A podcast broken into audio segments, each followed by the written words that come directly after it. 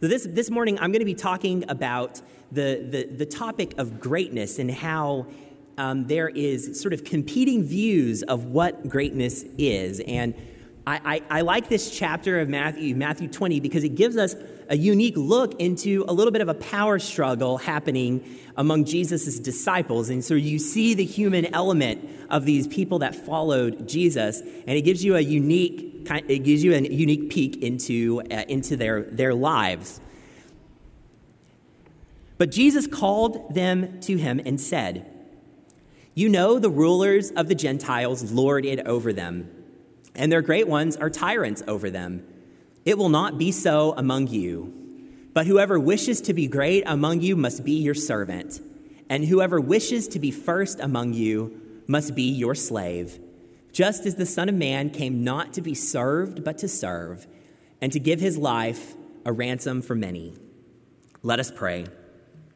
Gracious God, Thank you for your word and for the ways that it speaks to our lives. I pray that the words that I say for the next few minutes would be pleasing to you and that your uh, church would be built up by our, uh, by, by our service and our, and our understanding of what you're communicating in your word. We ask it in Jesus' name. Amen. Greatness is one of those sort of slippery subjects. Um, there's a lot of competing views about it but it's also something that human nature is drawn towards. So many of us strive for it and, uh, and search for it. And, but if you ask people, few seem to really ever achieve it. And so the searching continues and the striving continues.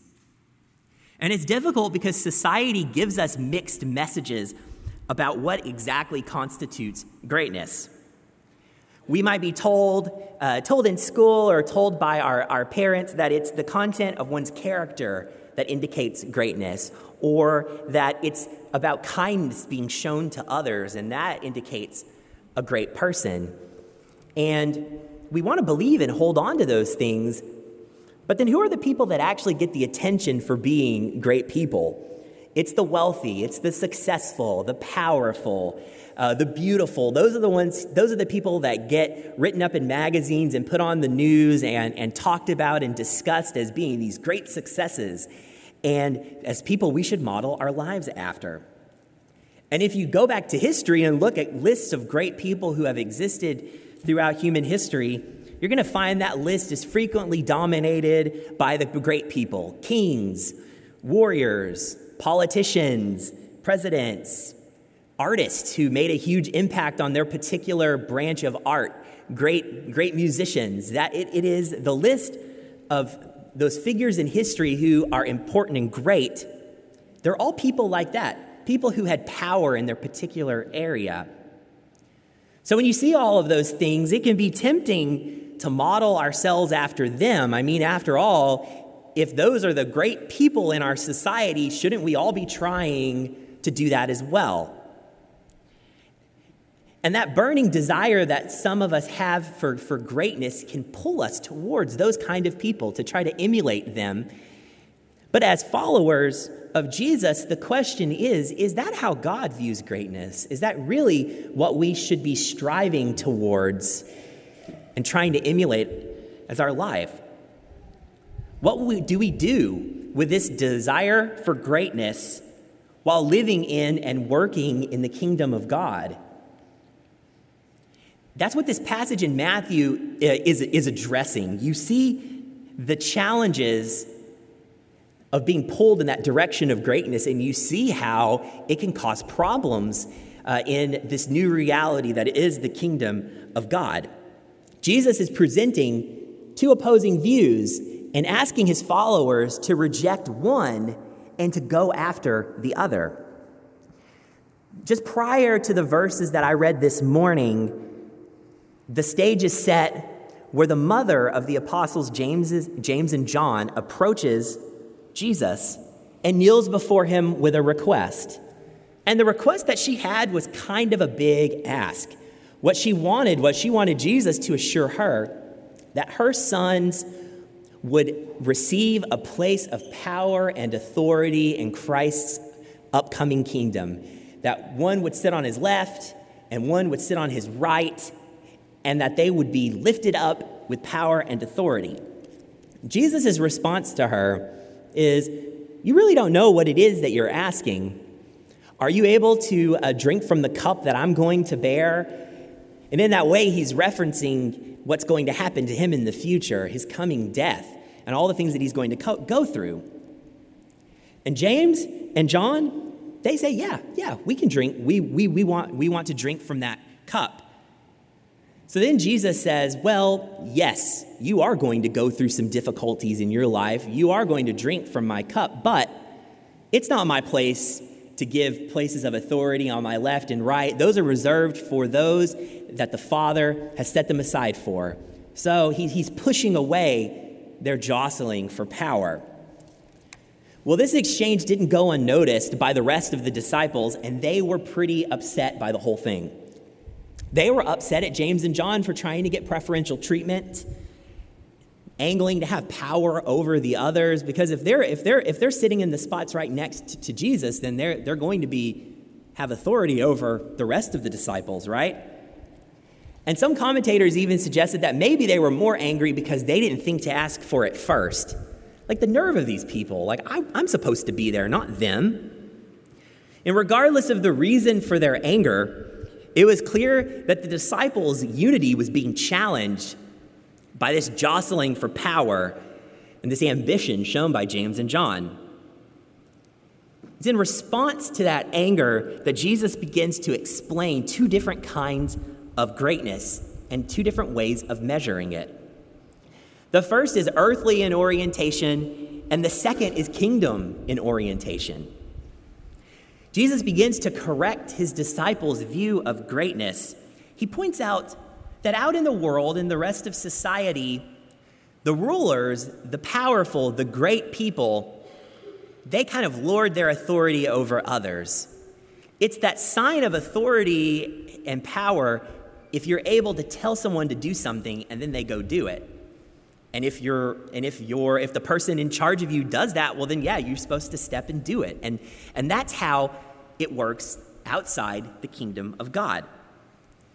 It's the way that our, our earthly political systems survive. Someone has to be in charge. Uh, and, and so out there, you may see people abusing this authority that they've been given. So Jesus is pointing out the earthly example is lordship and authority. And when this view this view of being the person in charge and uh, being having being much better and greater than those around you when it finds its way into the church damage is almost always done when i was a little boy i attended a very legalistic church and i've talked a little bit about that in some of my other sermons but in, you know, in that context the pastor was viewed as the de facto authority for what god wanted people to do in their lives. And so, because of that, there were rules for dress.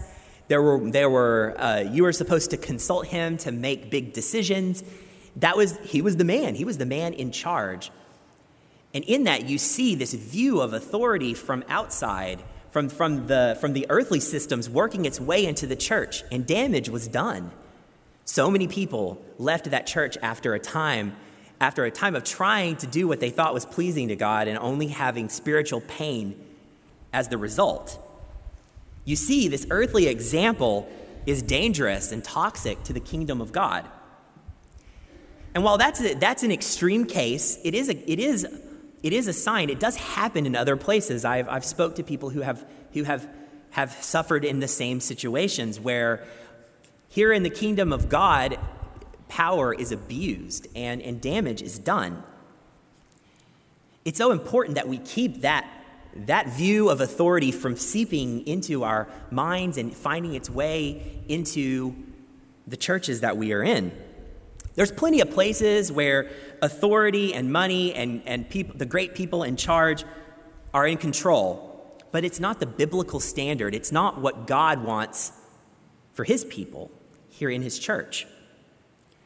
And I want to point out that the, I don't think the scripture is saying that there doesn't need to be people in authority or people in positions that put them in charge. That's not necessary. I mean, it, it is necessary, it's important. But Jesus is saying that the power and political structures of humanity can't be transferred into that relationship that his followers are supposed to have a relationship built on love of God and love of others. It's like oil and water, it doesn't mix. So, if that's the case, how are Christians supposed to live out and into the kingdom of God with, after the path that Jesus desires? And it's here that Jesus explains that his example, his understanding of kingdom greatness is service. It's a person that is a servant. Jesus explained that unlike the earthly example of lordship and authority, the kingdom example is this. He says that this isn't supposed to be this way with you. Instead, whoever wants to become great must be your servant, and whoever wants to be first must be your slave. That's kind of a different concept. It's one of those examples of how God's standards run so counter to the way that, that things are often done outside of the church, outside of, outside of God's kingdom. This earthly example of greatness being lordship, authority, and rule. And then there's that kingdom example of greatness, which is service. And Jesus proclaims that there isn't this earthly designation of greatness is not supposed to be in his kingdom because he says, Not so with you. I've got a different standard in the kingdom of God. It's also important to uh, note, re- remind my, I wanted to remind everyone that this doesn't mean that there doesn't need to be different roles for people in the church. Uh, you see that with Jesus and his disciples. He made he, he gave them different tasks based on their gifts and based on uh, where they felt called to go. And so there are necessary roles that people do different things, and that, that keeps the church moving. But what he is getting at is the spirit in which these different roles and positions are, are approached. That's what really matters. There's some positions in the church that require leadership by the nature of the position, and with leadership, a degree of authority. And I see that when it becomes nomination time and people in the congregation step up to take on different roles. And sometimes those roles are pretty intense. And, and when, they, when they step out and do that, there's a degree of authority that comes with it. But when it's approached out of a spirit of service, it, those, it, it, it works. It's how the church continues to work when people step out with an eye to service.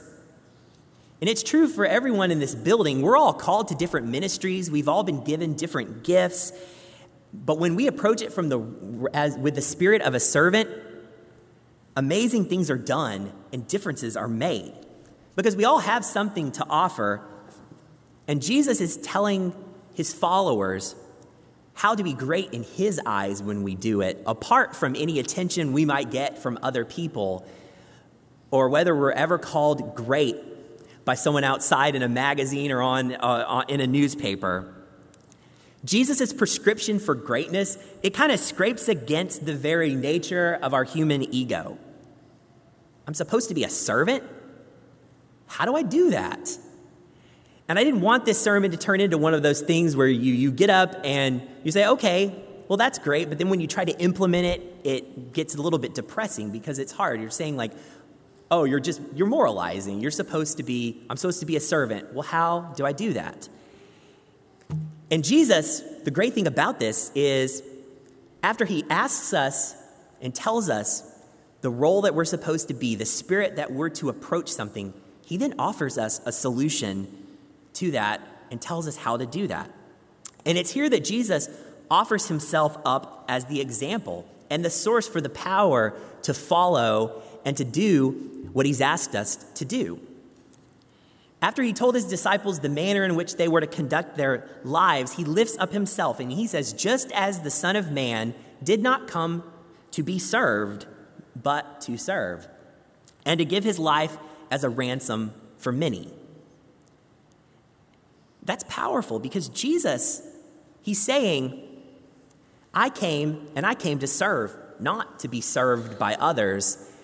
And Jesus was the most important person to ever have walked the face of the earth. And what he's saying is, I didn't come to be served or to get the attention. I came to do a mission and to serve other people. He could have ruled his disciples and the world with an iron fist, uh, demanding authority and tearing down all the power structures and taking charge of himself. And in fact, that's what a lot of people expected the Messiah to do. But Jesus flipped it on its head. He said, I came to serve, and then he served to the point of giving his life for others. And it's through that sacrifice that we're empowered to live out this example of kingdom greatness. It's through God's Spirit that's been given to us because of the way that we have been reconciled to God through Jesus' actions. That's how we can approach what God is asking us to do is because we've been empowered, because we follow Jesus. It is a follower of Jesus, and Jesus is saying, Follow me in this. And when I look across this room, I see a lot of people that inspire me because of their of the way they embody the spirit of service in their lives and in the ministry that they do. We heard about one this morning, uh, the people that gather together and uh, send out greeting cards to, to those that are going through a difficult time. That's something that they don't get attention for doing that. It's done out of a spirit of service. And because of that, someone is impacted. And there's so many other people that are active in the church doing things just like that, or are active out in their communities, serving and never being noticed for it. But because of their desire to serve, greatness is accomplished Things are done to help others, and God's love and his power are proclaimed. And it's in an environment of service that God changes lives. Without, without the people here who do what they do day in and day out to serve others, this church wouldn't exist, nor any of the other churches in this area. But because of that, our community is impacted because of people who don't want attention but are living this true spirit of service and greatness that Jesus is talking about here. And that's what I wanted to encourage you with this morning. Everyone here has been called by God to greatness. And because of the actions, because of what Jesus has done in our world, we get to follow his example. We get to reach out to others. We get to make a difference in our community. Sometimes what we do might not be glamorous, but it's important. There is a place for everyone in the kingdom of God, and when it's approached with the heart of a servant, you've achieved God's standard for greatness. There is no other standard for greatness in God's kingdom than someone who reaches out, does God's will, listens to the Spirit's prompting, and serves. John Chrysostom wrote, you need not be too annoyed if your honor is cast down. No matter how much it's lowered, you'll not descend as far as your Lord descended. Yet the deep descent of one has become the ascent of all. His glory shines from these very depths. When Jesus took on the role of servant, servant for all mankind, he lifted everyone up. And that's, and that's what we have the opportunity to do as we follow out and take Jesus' message into the world with that spirit of service. He came and he paid the ultimate price, and now we have the opportunity and the honor to participate in his kingdom. And we all have a place for it, and I'm excited to see what happens through, through, through everyone's service. Let us pray. Gracious God, we give you thanks for the ways in which you have been at work in our lives from the very beginning. We thank you, God, that throughout your church's history, you have called people to step up, to lead, and to serve, to lead as servants, to lift up those that are around them, to address the issues that are happening in our communities and in the lives of others who are hurting. I pray, God, that you would encourage all of us that what we're doing is making a difference, that as we go out, and to help and to serve, your will is really and truly being accomplished. We know that it is being accomplished, God, and we thank you for empowering us to do it. In Jesus' name, amen.